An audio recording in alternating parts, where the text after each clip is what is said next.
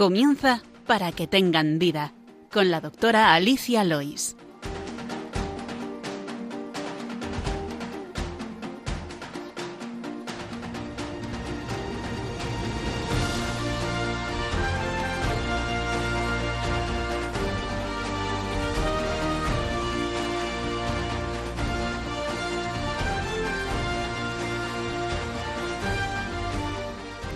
Muy buenos días, queridos oyentes de Radio María, y bienvenidos de nuevo al programa Para que tengan vida, en el que cada dos semanas nos acercamos a diferentes aspectos de la medicina.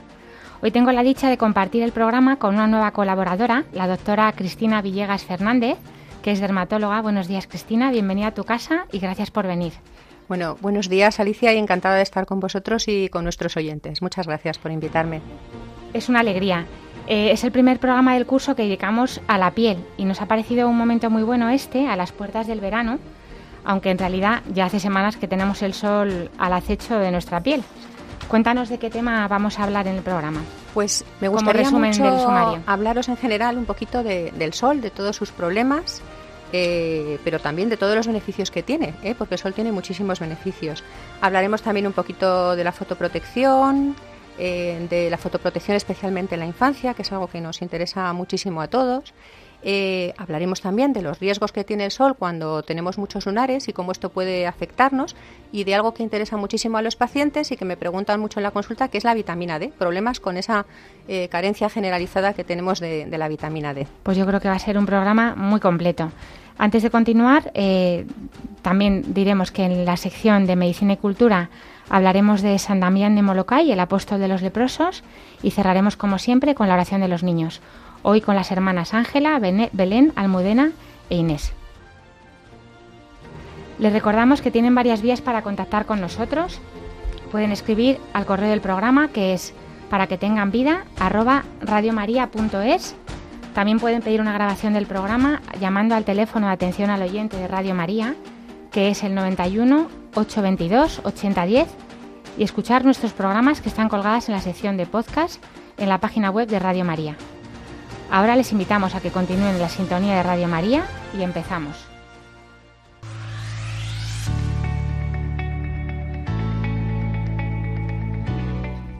El problema médico de hoy.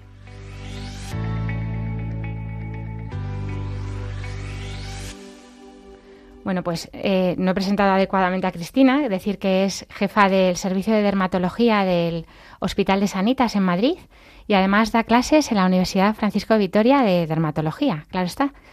Y como, como es tan apropiado, pues nos vas a hablar, como nos decías, de, de los beneficios y problemas del sol. Si te parece, empezamos por ahí. Fenomenal. Es un tema que me encanta, la verdad, y es como el tema del verano, así que yo encantada de contarlo aquí, como se lo cuento cada día a los pacientes en la consulta.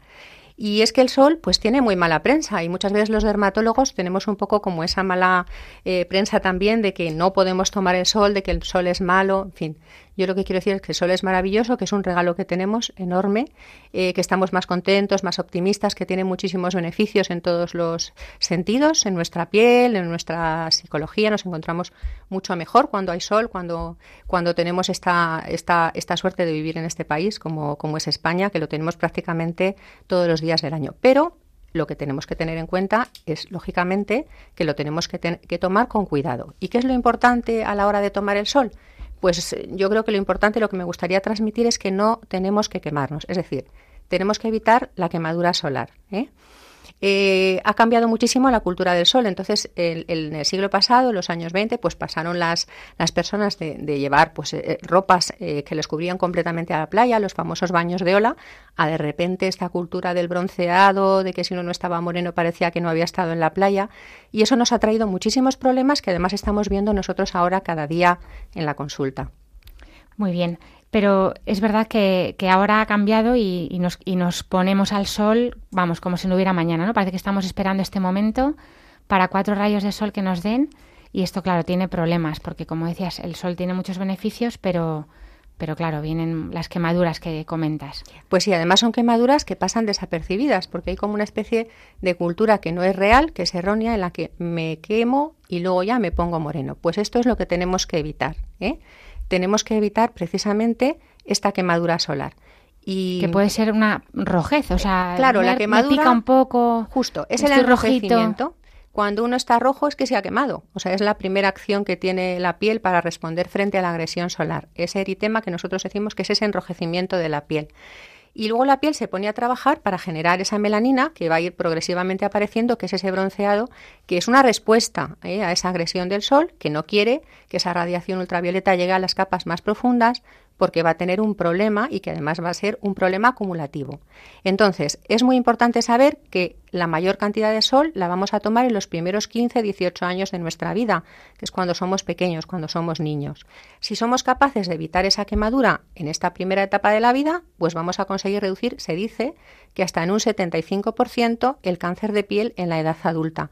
Por eso es tan importante cuidar a nuestros niños, protegerles bien del sol, que disfruten del sol, pero con protección solar.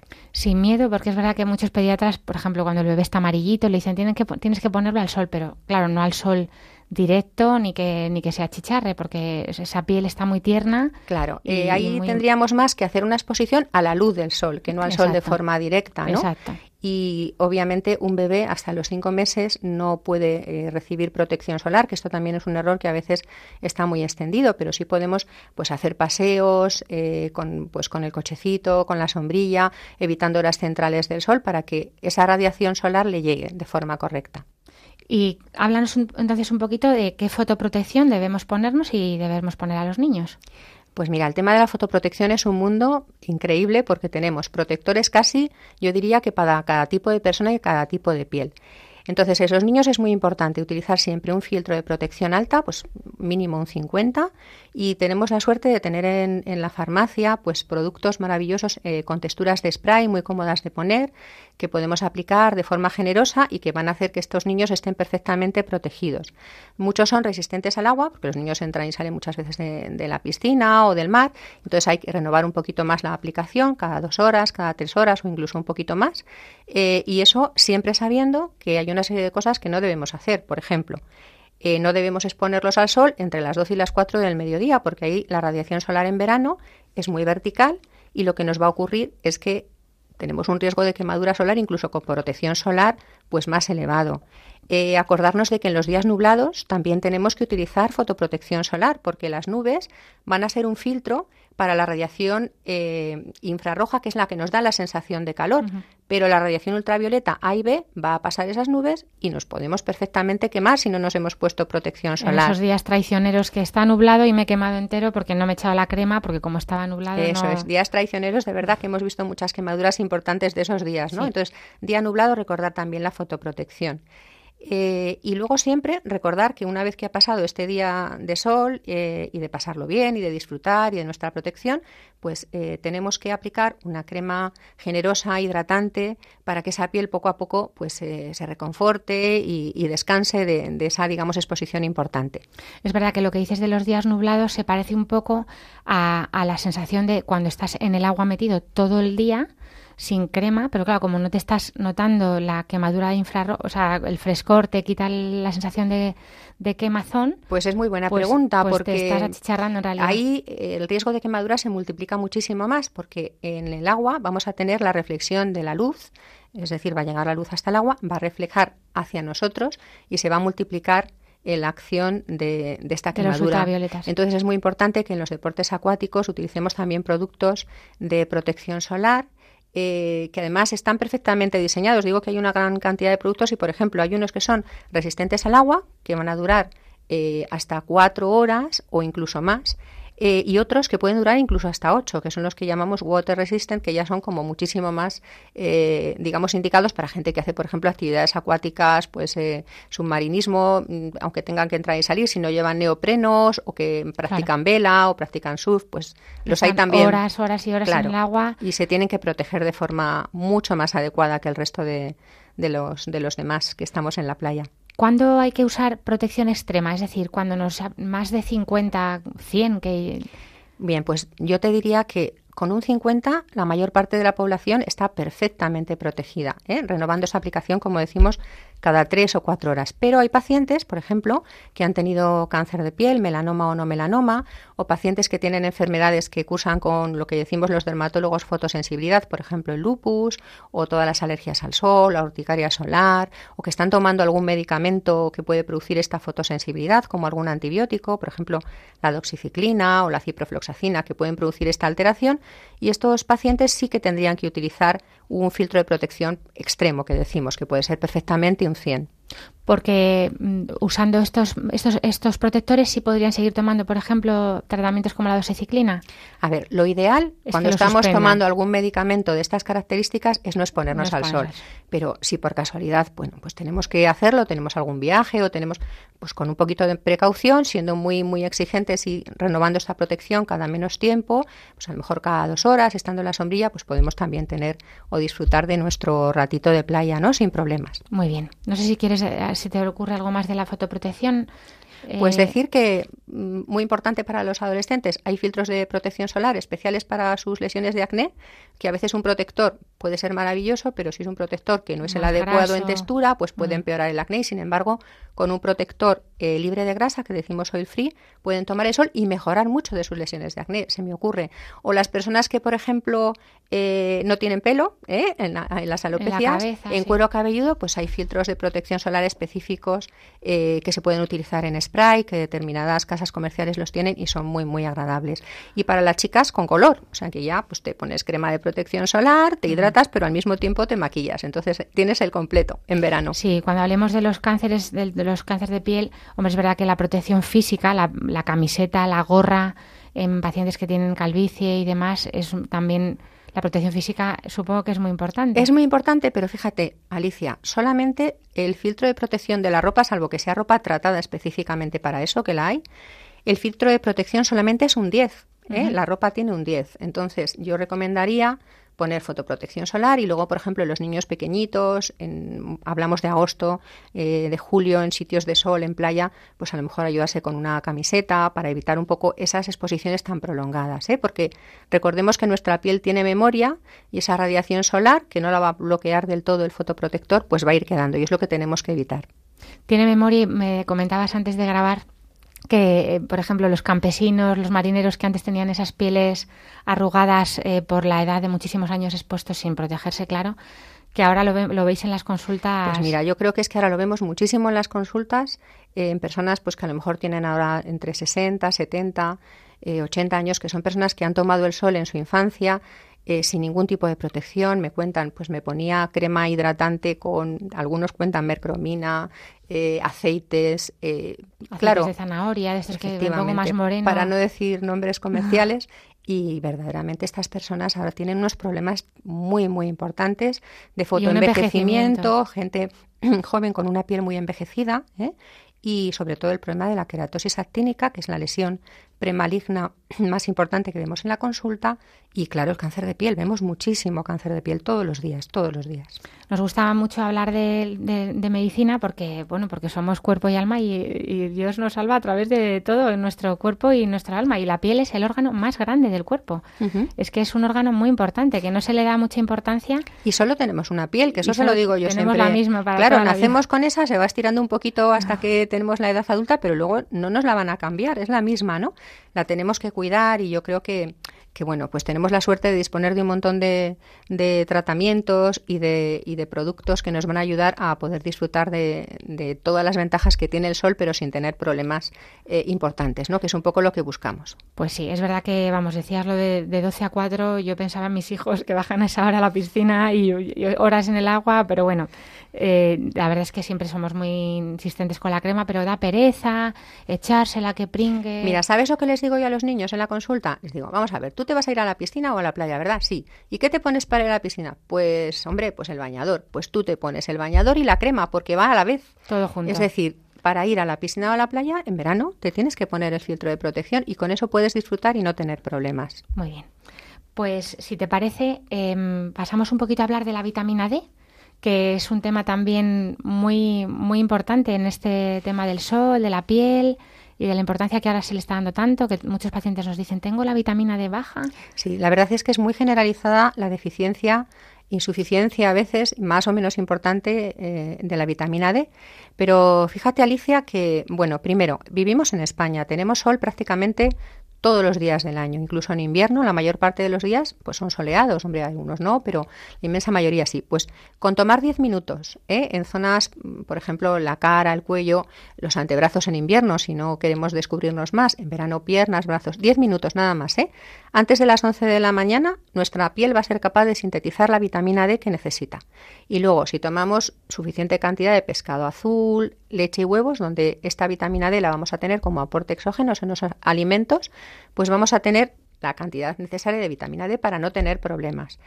¿Qué pasa? Que se les ha echado mucha culpa a, pues a los dermatólogos y esta protección solar extrema a la deficiencia de vitamina D. Se ha visto que verdaderamente pues no es así. Puede haber algún caso en el que sí lo sea y de hecho, muchos de los protectores solares que ahora se están mandando también vía oral, ¿eh? que nos ayudan, además de los protectores tópicos, a protegernos bien del sol, pues llevan incorporados eh, vitamina D, suplementos de vitamina D para no tener eh, este problema, ¿no? Porque la vitamina D, hemos de decir que es una vitamina que más hormona también, que interfiere en el metabolismo del hueso, que ayuda a que el calcio se fije al hueso y que tiene una parte de su trayecto metabólico es la piel, aparte del hígado, los riñones. Claro. Entonces, eh, la piel tiene un, papel fundamental en este proceso de. Es que es donde se sintetiza realmente, en la piel. Y por eso es tan importante que los niños también tomen el sol, porque necesitan, como decíamos, los primeros cinco o seis meses de vida de un bebé es fundamental que tengan esta exposición a la luz del sol, siempre una luz indirecta y sin quemarse, y luego los niños pequeñitos y bueno, y en general todos necesitamos ese, ese sol, pero siempre con esa moderación y, sin, y sin quemadura, que es lo que tenemos que evitar. Muy bien, o sea que es verdad que, bueno, ahora en verano seguramente, aunque haya gente que pueda tenerlo un poquito bajo, la vitamina D, posiblemente con el sol del verano se recupere esa deficiencia, porque no es lo mismo hacer una analítica de vitamina D en pleno enero que hacerla ahora, claro. Normalmente ahora, bueno, o a final de verano, quiero decir. Al final de verano estará mucho más, más alta en sangre seguramente y que se dejen aconsejar por su, por su médico si es necesario o no el tratamiento y los consejos que nos ha dicho Cristina sobre la pequeña exposición solar. Vale, vamos a, vamos a hacer una pequeña pausa, si te parece descansas un poquito, y te voy a traer una canción que me ha parecido muy, muy adecuada, Encantada. que se llama Sale el Sol, de Jesús Cabello y Nacho Lozano. Jesús Cabello es un cantante católico que me gusta mucho. Esta canción pues nos trae un poquito de alegría, de optimismo, y se llama Sale el Sol, Jesús Cabello.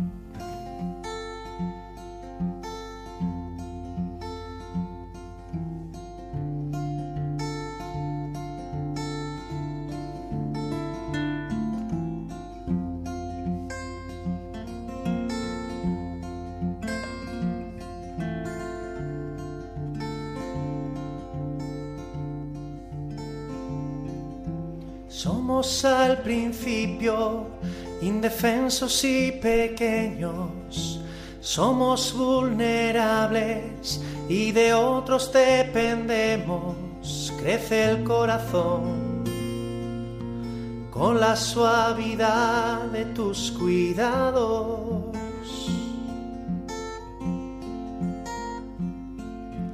Luego en primavera nos desbordan los deseos, todos batallamos contra miedos y complejos, hoy tu comprensión será para mí un gran regalo.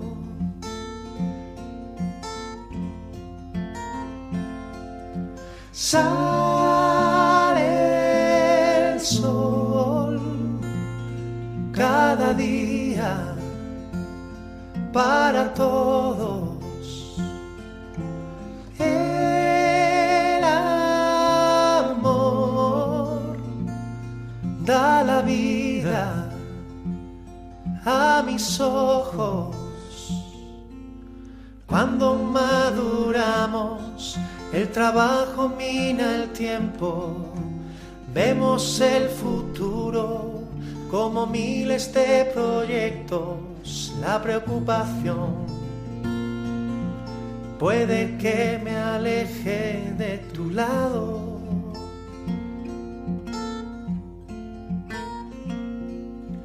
Duro es el camino Cuando llega el invierno, guardo en la memoria historietas y recuerdos, ya todo pasó. Ahora necesito tus abrazos.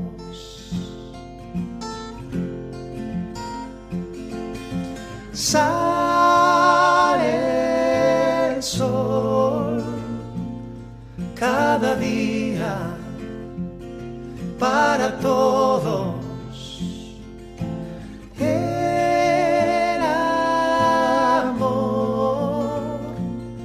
Da la vida a mis ojos. Cada gesto regalado, cada egoísmo superado.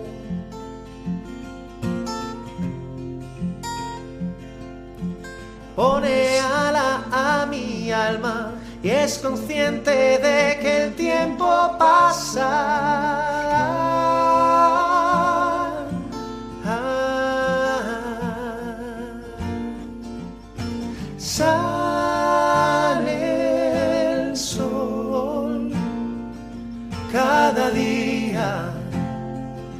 Para todos. El amor da la vida a mis ojos. Sale el sol cada día para todos.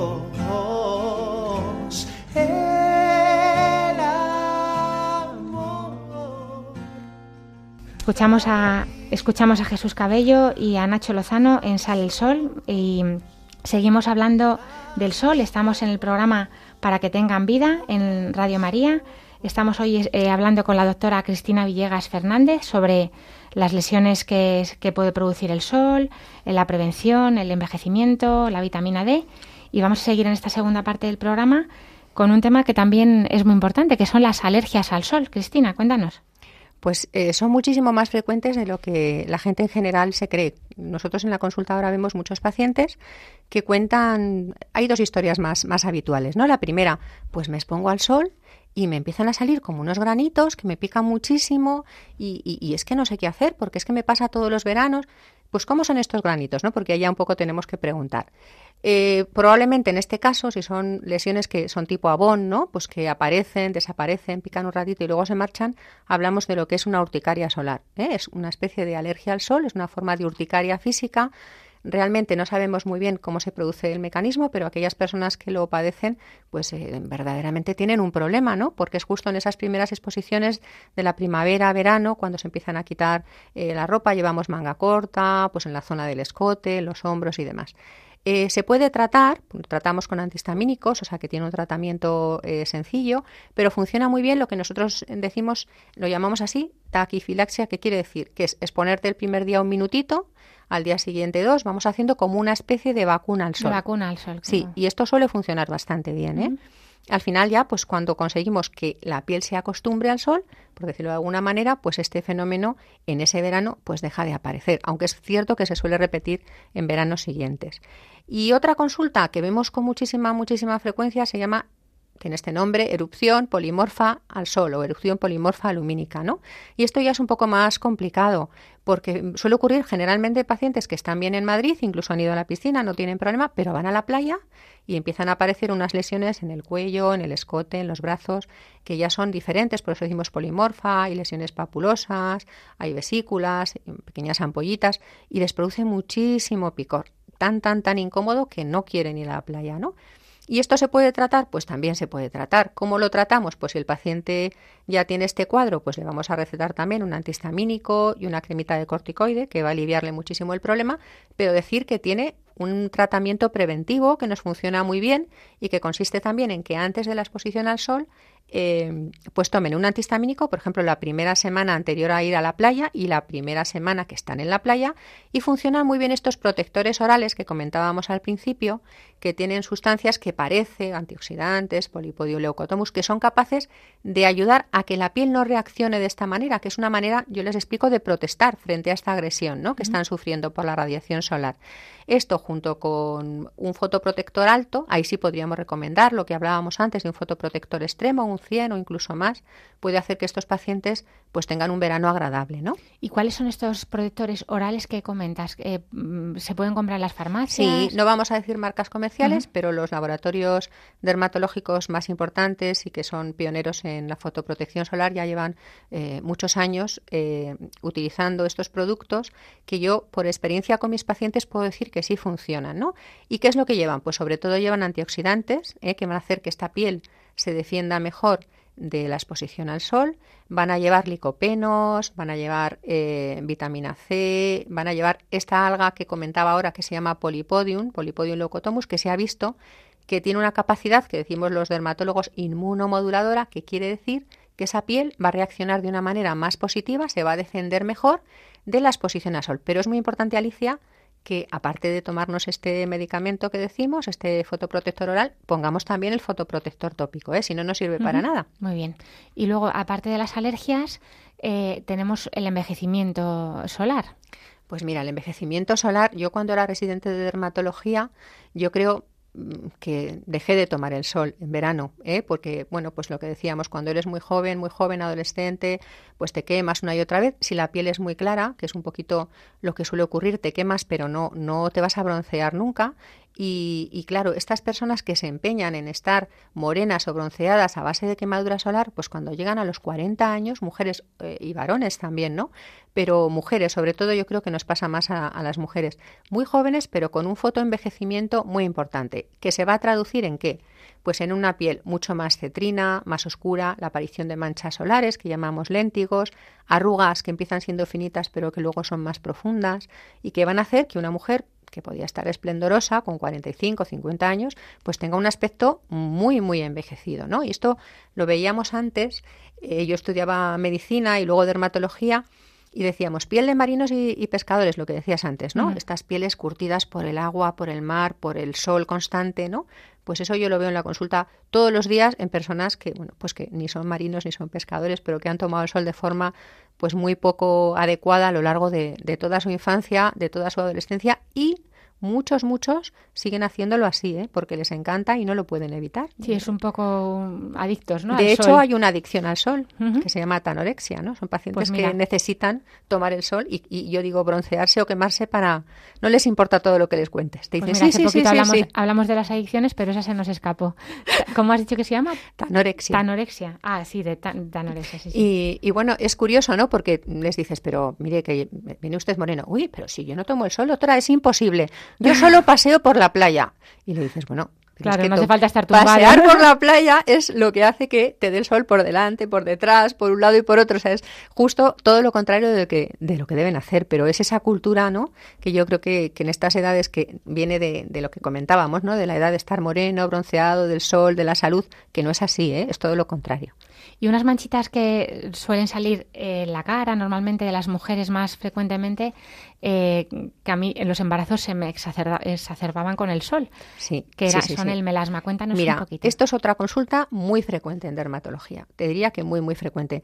El melasma o cloasma, que puede ser en relación precisamente con el embarazo, ¿no? que es el cloasma gravídico, está en relación con el aumento de, las hormonas femeninas que se producen de una manera muy, muy importante en la gestación y más el efecto de la luz solar, porque se necesita la luz solar, van a dar lugar a una pigmentación que aparece en la cara y que tiene una forma que nosotros decimos en cruz de caravaca, ¿no?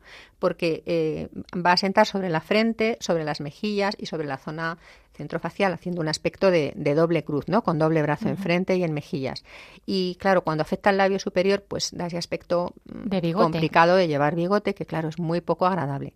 Se ve también con pacientes que toman suplementos hormonales, pues anticonceptivos o medicamentos, ¿no? Eh, y necesitamos el sol. ¿no? Efectivamente más de tipo estrógeno. Pero también a veces lo vemos en mujeres que no toman absolutamente nada o que no han tenido embarazo, Por sus pero propios estrógenos. tienen sus propios estrógenos que van a tener esta capacidad junto con la luz del sol, es decir, necesitamos los dos, el sol y los estrógenos para que aparezcan estas manchas, que también tienen tratamiento, tengo que decir. Entonces, lo más importante que sería la prevención. Yo siempre les pongo filtro de protección oral, como comentábamos, y un tópico, pero alto. Aquí ponemos una protección extrema, pero luego tenemos un abanico amplísimo de productos, pues con ácido glicólico, con hidroquinona, eh, ácido láctico, la niacinamida, que ahora se ha puesto muy de moda y funciona muy bien y se puede utilizar también durante el verano, porque claro, el problema es el verano que tú estás haciendo una protección y un tratamiento todo el invierno, llegas a la primavera sin manchas, pero luego te expones otra vez al sol, incluso a veces con protección, y como la protección no es extrema, no tenemos ningún protector que sea extremo, pues a veces pequeñas dosis de radiación ultravioleta A o de radiación ultravioleta B que nos van a llegar seguro, pues van a hacer que esa mancha vuelva otra vez a aparecer y es muy desesperante para estas personas. Muy bien. Pues si te parece, seguimos ya con, yo creo, quizá lo más grave de todo este tema del sol, que son los, las lesiones malignas, las que se van a convertir en tumores, los nebus y que luego pueden ser Perfectamente. Mira, dentro de las lesiones eh, tenemos que diferenciar las que no son pigmentadas, que son eh, es decir, las que no, no, no, son los lunares, vamos a decir, que nosotros los dermatólogos decimos nebus, los médicos en general, pero para los pacientes son lunares, ¿no? Y, y, y, luego las otras lesiones que dan lugar al cáncer de piel no melanoma. Entonces, el cáncer de piel no melanoma es un poco una situación ya extrema, pero os diré que hasta un 75% de la población anciana lo presenta, o sea que es muy frecuente, es el cáncer más frecuente que tenemos, ¿no? Pero este es un cáncer que se va a curar muy bien, lo podemos coger en estadios tempranos y lo vamos a resolver muy bien, ¿no? Con cirugía o con otros muchos métodos que tenemos ahora y de, tenemos un arsenal muy importante terapéutico. Eh, y luego dentro del no melanoma, el espino celular, que ya sería más grave y que ya son en esos pacientes que tienen estas lesiones precursoras que hablábamos antes un poquito, que has comentado, que son las queratosis actínicas, ¿no? que son como unas monchitas rojas que aparecen o en la cara o en cuero cabelludo en otras zonas de la piel y que si no las tratamos de forma precoz, en un 10% pueden originar eh, también otro tipo de carcinoma que sería el espino celular. ¿no? Y luego está el otro gran grupo de tumores, que son los que más nos preocupan, que son los melanomas. ¿Por qué? Pues porque el melanoma maligno es el tumor, yo diría, más agresivo que puede tener una persona dentro de los tumores cutáneos y es un tumor que ha aumentado muchísimo en los últimos años precisamente por este riesgo de quemadura solar eh, constante y repetitiva en los meses de verano. ¿eh? Y puede aparecer de forma espontánea, es decir, sobre piel en la que no tenemos previamente una lesión, pero puede aparecer también sobre un lunar, un lunar que nosotros tenemos y que empieza a cambiar. Por eso es muy importante una serie de, de, reglas o de alertas que son muy sencillitas y que, si te parece, Alicia, las podemos sí, sí, comentar. Perfecto. Esto hablando de los para prevención de la, del melanoma. Eso es. Entonces sería la regla del ABCD, o sea, el abecedario es muy fácil de recordar, de los nebus, ¿no? De los lunares. Un lunar que sea A asimétrico, la primera de las, de las letras, que cambie en su eje de simetría. Nos tiene que alertar que de ser redondito o ovalado empieza a tener un cambio ¿no? en esa simetría. B, cambio en los bordes, pues un lunar que vemos que pues puede tener un cambio porque empiece a ser más irregular, aparece una zona más espiculada o al revés, aparezca una zona como, como que se está perdiendo en un lado esa, esa línea que tenía el lunar tan bien definida. C, cambios en el color pues un, un, lunar en el que empieza a aparecer una zona más oscura. Esto siempre nos debe alertar. Algo negro o incluso un cambio hacia el rojo o hacia el blanco o hacia el gris. Cambios en el color, siempre preguntar. ¿eh? Eh, y D, que quiere decir diámetro, aquellas lesiones pigmentadas, aquellos lunares que midan más de 6 milímetros o que empiecen a crecer. Pues que pues este lunar era más pequeño antes y ahora de repente, uy, pues está creciendo. A ver, lo voy a medir. Pues sí, sí, antes era más pequeño de, de 5 o 6 milímetros. Yo digo siempre tamaño de la goma de un lápiz, la goma de borrar que llevan los lápices, sí. pues lunares más grandes un poquito para que nos acordemos. Pues si cambian y, y, vemos que crecen, siempre tenemos que preguntar, ¿no? Y luego hay otra regla que decimos que es la regla del patito feo. ¿eh? Entonces, ¿esto qué quiere decir? Pues es un lunar que tú miras a un paciente o entre nosotros nos miramos, nosotros a nuestros hijos o nuestras parejas, ah, pues este lunar es distinto. El patito feo, recordad, ¿no? Pues de, un de lunar espalda, diferente mejor... de la espalda o de las piernas o del tronco, uh -huh. un lunar diferente, ¿no? Pues eso también sería un motivo de consulta y a veces con esto podemos salvarle la vida a una persona, ¿no? Si nos damos cuenta precisamente de que ese lunar ha cambiado. Por la diferencia precisamente, no porque sea el más feo, porque por ejemplo las queratosis seborreicas, que son estas verrugas así como rugosas que mucha gente tiene, como decimos en árbol de Navidad en la espalda, ¿no? que a veces hay tantísimas, pues a lo mejor ese, claro, son feas todas. Claro, sí, tiene que ser una lesión distinta. Y hablamos de lunar, las verrugas seborreicas que son súper frecuentes y cada vez más frecuentes según nos vamos haciendo más mayores, nos salen más, pues estas son lesiones que son como rugosas, ásperas, incluso a veces se cae esa capa alta y vuelve a aparecer otra vez. Descaman un poquito. Descaman, pero nosotros las diferenciamos muy bien, para eso estamos los dermatólogos. Lo vemos rápidamente, eh, hacemos una dermatoscopia y decimos, pues esto no tiene importancia, o mira, esto puede tenerla, pues acaso vamos a hacer una biopsia o lo vamos a quitar. ¿eh? Muy bien. Pues eh, luego, no sé si nos quieres hablar algo más de los nebus. Yo del, de las queratosis actínicas sí que me gustaría que nos, para nuestros pacientes, que sepan cuándo tienen que consultar. O sea, son, es difícil en la radio hablar de dermatología, pero cuando yo le decía a Cristina, me decía, oh, se puede hablar de muchas cosas. Sí. Pero es verdad que también describiendo a lo mejor que pacientes que tengan alguna lesión que digan, ah, pues mira, le voy a consultar a mi médico de familia porque Muy bien. esta a lo mejor puede ser. Sí, porque además los médicos de familia son fundamentales en la dermatología porque sois los primeros que al paciente y entonces yo creo que eso es como la, la, puerta fundamental para que ese paciente resuelva el problema. Pues mira, las queratosis actínicas en general para los, para los oyentes que nos están escuchando ahora mismo, decirles que son unas lesiones que aparecen o en cara o en tronco, pero casi siempre en cara o en pacientes con poquito pelo en zona de cuero cabelludo que han tomado mucho sol a lo largo de la vida, con pieles claras. No tiene que ser eh, tomar el sol tumbados, como decíamos, puede ser puede ser como ese que paseando, caminando, haciendo deporte, trabajando en el campo, trabajando en una obra, eh, exposición. Exposición solar. Tiempo, tiempo, deporte, se acumula. Eso es pues eh, son como unas lesiones, vamos a decir, eh, no son oscuras, sino al revés, en general, ¿eh? hablamos porque luego hay también particularidades, pero son como unas lesiones rositas, o sea, son rosadas, rojitas, un poquito descamativas, o sea, que como que hacen un poquito de relieve en la piel y que suelen producir un poquito de picor. ¿eh? Esto generalmente es la descripción de la queratosis actínica. Si estas lesiones, además, eh, empiezan a crecer y se hacen más gruesas o molestan o duelen, siempre tenemos que consultar porque pueden estar cambiando a un epitelioma espinocelular, a un carcinoma espinocelular, que es lo mismo. el vasocelular no, no aparece a partir de la queratosis, ah. sino que aparece de forma espontánea, sobre la piel. sobre piel sana. Hmm. Vale, o sea, y esa, en esas lesiones de queratosis actínica, si hacéis un tratamiento preventivo. Claro. Mira, cuando vemos una queratosis actínica, podemos tratarla de muchas maneras o bien con crioterapia, que es muy sencillo, es decir, aplicamos frío, la quemamos y tenemos ya una piel nueva, pero tenemos muchas técnicas desde cremas, como yo digo, inteligentes, que son capaces de destruir esas células que son células premalignas verdaderamente, las de las queratosis actínicas, o, por ejemplo, la terapia fotodinámica, que con una crema también, como yo digo, inteligente, aplicada sobre esas queratosis, incubada durante tres horas y luego sometida a una luz especial, va a tener la capacidad de destruir esas células premalignas que nosotros vemos, como hemos explicado, esas manchitas rosas, pero también zonas que no vemos, que tienen también esa afectación solar importante y ese daño actínico y que las van a destruir y a conseguir que después aparezca una piel perfectamente eh, en buenas condiciones. ¿eh? o sea, que destruimos una piel que está alterada para dejar que, que vuelva a salir piel Una piel sana. en buenas condiciones, eso es. Perfecto. Y sobre esas queratosis actínicas, si se convierten ya en un espino celular, pues eso, que puedan sangrar o que haya alguna lesión Mira, una queratosis actínica que empiece a cambiar, podríamos decir algo parecido con los lunares, ¿no? Si las vemos, lo ideal es tratarlas siempre. Como prevención. Como prevención porque es muy sencillo y nos vamos a ahorrar muchos problemas.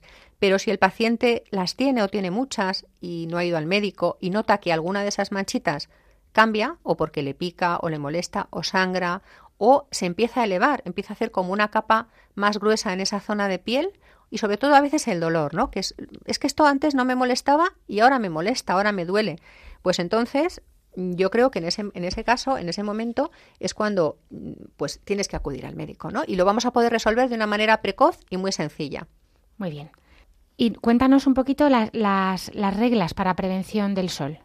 Pues mira, Alicia, voy a intentar hacerlo muy fácil, como si estuviéramos en la consulta y me preguntaras, ¿y qué tengo que hacer? Bueno, pues vamos a ver, lo primero, lo más importante, en verano no debemos exponernos al sol ni siquiera con protección, ¿eh? entre las 12 y las 4 del mediodía. Entre las 12 y las 4, intentar estar a la sombra. Y si estamos en la sombra, la sombrilla, con nuestro fotoprotector puesto, porque ahí qué ocurre, que la radiación solar es muy, muy vertical. Si nos ponemos de pie en la playa en ese momento, casi no nos vemos la sombra, porque es que es tan, tan vertical la radiación, ahí tenemos muchas posibilidades de, quemarnos y de tener problemas. Aparte, por supuesto, que no hemos hablado, pero de la insolación, ¿verdad? Que esto ya es un, capítulo aparte, pero que también se ve. Entonces, eh, evitar esas horas, si es posible, sobre todo en los niños pequeñitos. ¿eh? Bien, segundo, acudir siempre al lugar donde vamos a tomar el sol bien preparados. Entonces, como aconsejamos poner el filtro de protección solar como unos 30 minutos antes, pues justo te pones el bañador o el bikini, lo que te vayas a poner, y te pones tu cremita de protección, como les digo a los niños. ¿eh? Usar una crema de protección adecuada a nuestra piel. Pues yo recomiendo mucho los sprays o las leches corporales para la zona de, tronco, extremidades y para la cara, pues tenemos la suerte, pues, pues lo que decíamos, de utilizar un producto que nos venga bien. Para los niños podemos usar también este otro producto spray solar porque no vamos a tener problema, pero en un adulto, pues por ejemplo, si la piel es muy seca, podemos utilizar un producto en crema, si la piel es muy grasa, podemos utilizar un producto libre de grasa, oil free. Eh, si nos queremos maquillar, lo podemos hacer perfectamente porque hay productos que llevan ya filtro de, protección y además un color que hay en varios tonos para que vaya a dar una sensación natural y entonces, bueno, pues estamos como mucho más confortables, ¿no? Y recordar que el filtro lo tenemos que cambiar, o sea, es decir, aplicar nuevamente cada tres o cuatro horas, ¿eh? Eh, cuando estamos en la playa, recordar siempre, siempre lo de los días nublados. En un día nublado nos tenemos que proteger igual. Recordamos que la radiación solar atraviesa las nubes y aunque no tengamos efecto de calor porque los infrarrojos no las atraviesan, pues nos podemos quemar si no nos hemos protegido adecuadamente. Mm, recordar también que no solamente nos tenemos que proteger en verano, sino que las personas que hacen deportes al aire libre, y pongo por ejemplo los ciclistas, la gente que juega al golf, ¿eh? la, nieve, los, efectivamente, las personas que, van a la nieve, eh, las personas que salen al campo a pasear, los que juegan al tenis, o sea, todos los que hacen producto, eh, hacen deporte en tanto en el aire libre como en la nieve a nivel de pues del invierno o en verano, mm, cualquiera de las cosas que acabamos de comentar, no solo se tiene que proteger durante la época de verano, sino durante todo el año, porque esto sí que van sumando radiación solar cada vez mayor y mayor. Eh, recordad que tenemos las sombrillas, que tenemos la ropa, que tenemos las gafas del sol, los sombreros, que nos van a ayudar también mucho. Y a veces es pues muy cómodo ponerse un gorro. Estas personas que tienen estas queratosis actínicas en cuero cabelludo y con eso van encantados. Y además los hay que tienen filtro de protección solar incorporado y van a hacer que ese gorrito, que si no tendría un 10, un 15 como mucho, pues pueda llegar a ser un 50 y, están como más cómodos a lo mejor, ¿no? Que poniéndose crema, que a los varones lo de la crema no, les, gusta, nada. ¿eh? Em, y luego recordar también eh, eh, que podemos utilizar estos suplementos de protección oral, que no tenemos por qué usarlos todos, pero en pacientes con este riesgo de carcinoma solar o con estos problemas de alergias solares que hemos comentado antes, o personas que están tomando medicación y que esta medicación les va a producir fotosensibilidad, pues también podrían perfectamente eh, utilizarla para ayudar a protegerse mejor del sol. ¿eh? Siempre desde el disfrute. ¿eh? Yo creo que el sol, como he dicho al principio, voy a terminar diciendo que es una maravilla tener la posibilidad de tener sol todo el año, ¿no? Que por eso vienen los turistas a, nuestro país a, es disfrutarlo. Es verdad que muchos países con mucho índice de depresión, que a lo mejor están más al norte, utilizan la fototerapia como antidepresivo, porque es verdad que es una alegría. El sol nos, nos da alegría y, vida. y nos da mucha vida pero siempre con mucho cuidado. Pues yo creo que has hecho un resumen perfecto de lo que nos tenemos que llevar a casa y vamos a pasar a la siguiente sección. Medicina y cultura. Pues te voy a hablar de un santo que yo conocí en pleno comienzo de la pandemia del COVID por la película que se llama Molokai del año 1999. Eh, San, Damián de Molokai eh, nació en 1840 en Tremelo, en el Reino de Bélgica, y murió a los 49 años eh, de lepra en 1889, tenía 49 años, en la isla de Molokai, en Kalaupapa, en el Reino de Hawái. fue un misionero católico belga de la Congregación de los Sagrados Corazones que dedicó su vida al cuidado de los leprosos de la isla de Molokai. Eh, fue beatificado el 4 de junio del, 1995 por Juan San Juan Pablo II ahora y canonizado el 11 de octubre del 2009 por el Papa Benedicto XVI.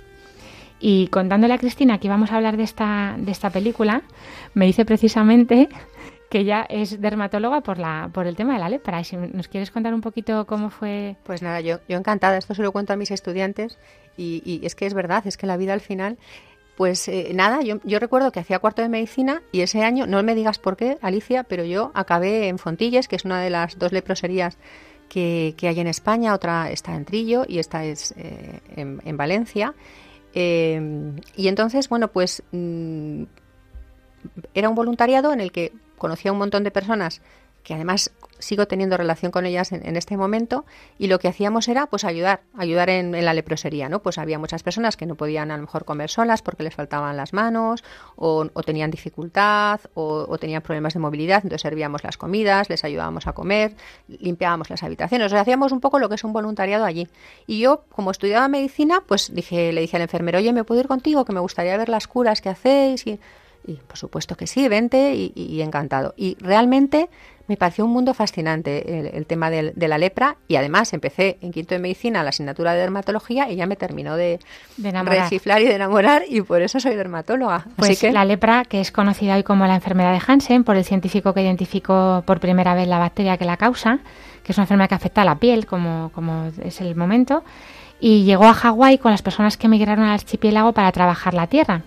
Los hawaianos no habían sido expuestos antes a la enfermedad y esta falta de inmunidad hizo que el mal se propagara de forma alarmante. Eh, muchas veces eh, eh, San Damián muchas veces arrodillaba ante la imagen del gran misionero San Francisco Javier y le decía, por favor, Francisco Javier, alcánzame de Dios la gracia de ser un misionero como tú. Y sucedió que a otro religioso de la comunidad que le correspondía irse a misionar a las islas de Hawái enfermó y los superiores le pidieron a Damián que se fuera él de misionero y eso es lo que más deseaba. Eh, es verdad que casi todos los habitantes de la isla eran protestantes y con la ayuda de eh, San Damián, con la ayuda de unos pocos campesinos católicos, construyó una capilla con techo de paja y ahí empezó a celebrar y a catequizar y luego se dedicó con tanto cariño a todas las gentes que los protestantes se fueron pasando todos al, catolicismo.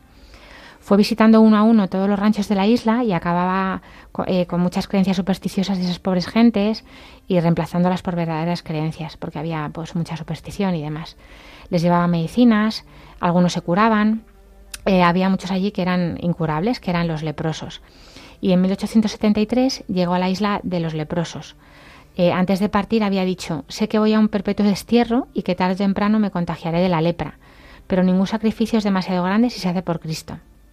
Los leprosos lo recibieron con inmensa alegría y aunque al principio tenía que dormir bajo las palmeras, pero luego eh, pues a través de trabajo, distracción, porque les, eh, les iba recogiendo a los, eh, les daba trabajo para que los enfermos leprosos estuvieran distraídos, les, les iba atendiendo él mismo, les daba reglas de higiene y poco a poco fue transformando la isla, convirtiéndola en un sitio un poco más agradable para vivir, porque verdaderamente parecía un basurero.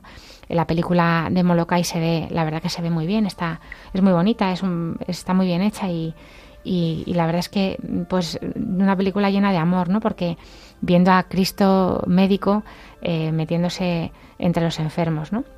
También hizo sus, sus, cosas de gestor, pidió al extranjero fondos, escribió, escribió a Alemania y de allí le llegaban muchos donativos y varios barcos desembarcaban alimentos en las costas, los cuales el misionero repartía de manera equitativa. Y también le enviaban medicinas y dinero para ayudar a los más pobres. Y ya te digo que hasta los protestantes se conmovían con sus cartas y le enviaban donativos para los leprosos. El santo, eh, para no demostrar desprecio a sus queridos leprosos, aceptaba fumar en la misma pipa que ellos habían usado y les saludaba dándoles la mano y, y demás. Entonces compartía con ellos todas las acciones del día y pues sucedió lo que tenía que suceder, que se contagió de la lepra y vino a saberlo de manera inesperada. La señal fatal, que es una cosa que produce la lepra, como tú bien sabes, es que un día metió el pie en una vasija que tenía agua sumamente caliente y él no sintió nada, porque la lepra pues hace que, perdamos la sensibilidad en la piel. Entonces se dio cuenta de que estaba leproso, eh, enseguida se arrodilló ante un crucifijo, y, un crucifijo y exclamó, Señor, por amor a ti y por la salvación de estos hijos tuyos, acepté, acepté esta terrible realidad. La enfermedad me irá carcomiendo el cuerpo, pero me alegra al pensar que cada día que me encuentre más enfermo en la tierra, estaré más cerca de ti para el cielo. La verdad es que es súper bonito. me conmovió y además que me la vi al principio de la pandemia cuando nos encerraron a todos porque a mi hijo se la mandaron ver en el cole en religión. Yo no lo conocía y yo que tenía que seguir trabajando yéndome a ver enfermos de COVID como, como era el momento, pues para mí fue el motor de mi, de mi trabajo, eh, encomendarme a San Damián y decir, pues Señor, yo me meto también entre los enfermos. Mm, no, evidentemente no era la misma forma, ¿no? Pero, pero bueno, a mí me ayuda muchísimo. Así que voy a compartir contigo una oración que he encontrado a San Damián, que es muy bonita antes de cerrar esta sección. Glorioso y venerado San Damián, eres modelo y patrono de los leprosos. Por vuestro amor te entregaste en cuerpo y alma al cuidado de los leprosos de Molokai. Yo, impulsada por la confianza que me inspira tu, tu valimiento poderoso ante Dios y tu caridad hacia los más necesitados, acudo a ti. Llena mi corazón de amor hacia los más necesitados. Alcánzame un gran espíritu de fe, saber aceptar y ofrecerte todas las contrariedades de la vida y poder gozar un día de vuestra compañía en el cielo. Por Jesucristo nuestro Señor. Amén. Y vamos a acabar con lo que más nos gusta, Cristina, que aquí siempre eh, en el final del programa acabamos con una oración de los niños que creemos que es la que más le gusta a Jesús. Fenomenal. Esta vez eh, nos la traen Ángela, Belén, Almudena e Inés, que son cuatro hermanitas. Jesús, te pedimos por los enfermos, especialmente por Javi, para que tú les cures y lleven bien su enfermedad. Te pedimos Jesús. Te lo pedimos Jesús. Pues gracias chicas por esta preciosa oración y gracias Cristina por haberme acompañado en este programa tan bonito que yo creo que de mucha utilidad. Seguro que nos quedan muchas cosas por hablar. Eh, ya, ya te pediré tu, tu compañía más adelante. Eh, sobre todo en un tema que me has dicho que te, que te apasiona, el de las dermatitis atópicas, que creo que era tu tesis, ¿verdad? sí. Eh, muchas gracias por venir. Nada, muchísimas gracias a ti, de verdad, encantada. Un saludo. Gracias a todos. los oyentes, por supuesto, por estar al otro lado y a José Luis eh, Lois por acompañarnos desde Sonido, a todo el equipo de Radio María, sin los cuales este programa no sería posible. Y por supuesto, como decía Cristina, pues eh, gracias por, a los oyentes por acompañarnos otro lunes más. Y os invitamos a compartir este podcast con todos los que lo puedan necesitar o creéis que les puede venir bien. Nos volveremos a encontrar, si Dios quiere, dentro de dos semanas. Ahora les invitamos a que disfruten del sol y que continúen la sintonía de Radio María. Que Dios les bendiga.